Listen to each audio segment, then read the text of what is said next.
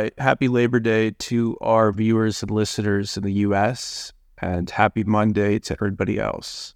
So, the biggest issue in the world right now is that they're distracting people from the unanswered questions in Maui. Where did the kids go? And the unanswered questions about the other wildfires that are still happening around the world. A lot of striking similarities and similar problems of people being barricaded into the areas that they should be escaping from. Authorities seemingly tone deaf, saying the same things over and over again, like eh, trapping people, not being good public servants, being malicious. At a time when public services are needed, being deeply malicious. So that's being distracted because everybody's concerned about Burning Man and allegations of a mystery illness there. And what's not an allegation is that they're trapped at Burning Man. There was video yesterday of people there saying they can't leave. How the claim is because the roads are muddy or whatever. But either way, they can't leave. Uh, and I think it's all in part a distraction from, again, these unanswered questions. What happened to Maui? Why are they already covering it up, right? Why are they already putting so-called dust cover? There's basically a fence so you can't see anything around all the burn areas. Why are they doing that? This is still unsettled business. And then the other issue that's deeply disturbing is that the Pentagon has launched uh, an AI sock puppet network. This is real news, not speculation. This came out in the news. They've funded and launched an AI based sock puppet network that goes after people like yours truly whenever I talk about any of the issues that we care about. And so it makes me think this this country's done. Like how do you have a functional first amendment if the Pentagon is now funding domestic AI sock puppets, bot bots, right, fake accounts to harass you and to delete your content? And the people harassing me yesterday, I should have called them people, the operatives harassing me yesterday. I was wondering what's what's the end game, right? Uh, they kept bothering me nonstop. I think, what's the end game? And I noticed them switch to you should be removed from this platform because you're misinformation. And they all started they all started saying the same thing. And I was like, oh, that's that's the end goal is you want to remove my speech. Most unconstitutional stuff I've ever seen. So this country's over. It's just a regime, just the regime of people hooked on adrenochrome, and they're gonna run out of they're gonna run out of places where they can steal kids from, and then it's gonna be world war.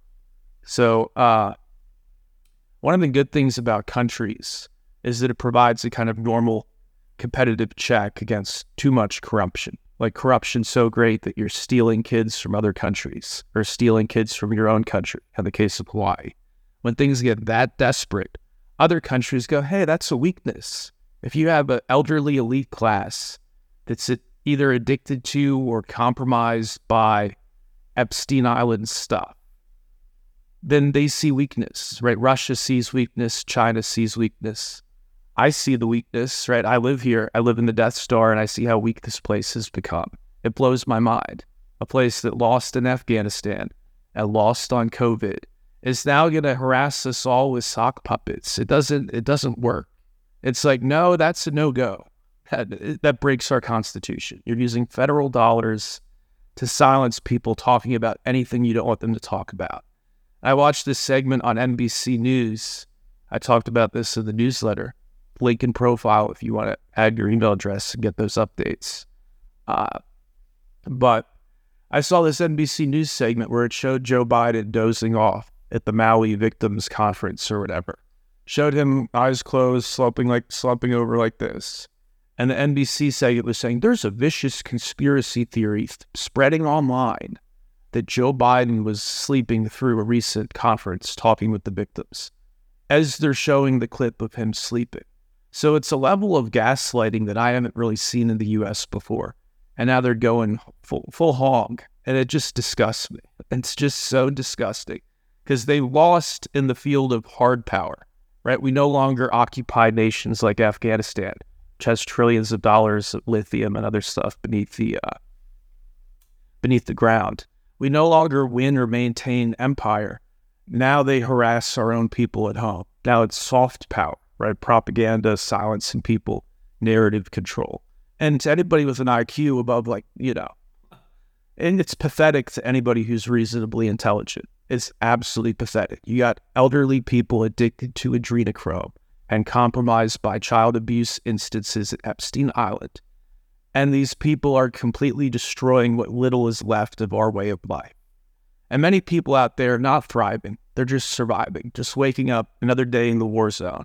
And that's not the American dream. And that's not what our Constitution guarantees. We need some big pushback, protests, investigations in Congress, new president next year for sure. Someone who's not one of these ringed boomers hooked on the Lucifer juice, as Jay Z calls it. He's rapped about it before. The Lucifer juice. It makes you win. Huh. Is he just talking about a glass of wine that he enjoyed one night? Why would he not say that? Why would he not say it's great red? Nope, just Lucifer juice. These people are addicted to something. And Russia finally said, no more. You're not going to steal our kids and transport them to Ukraine.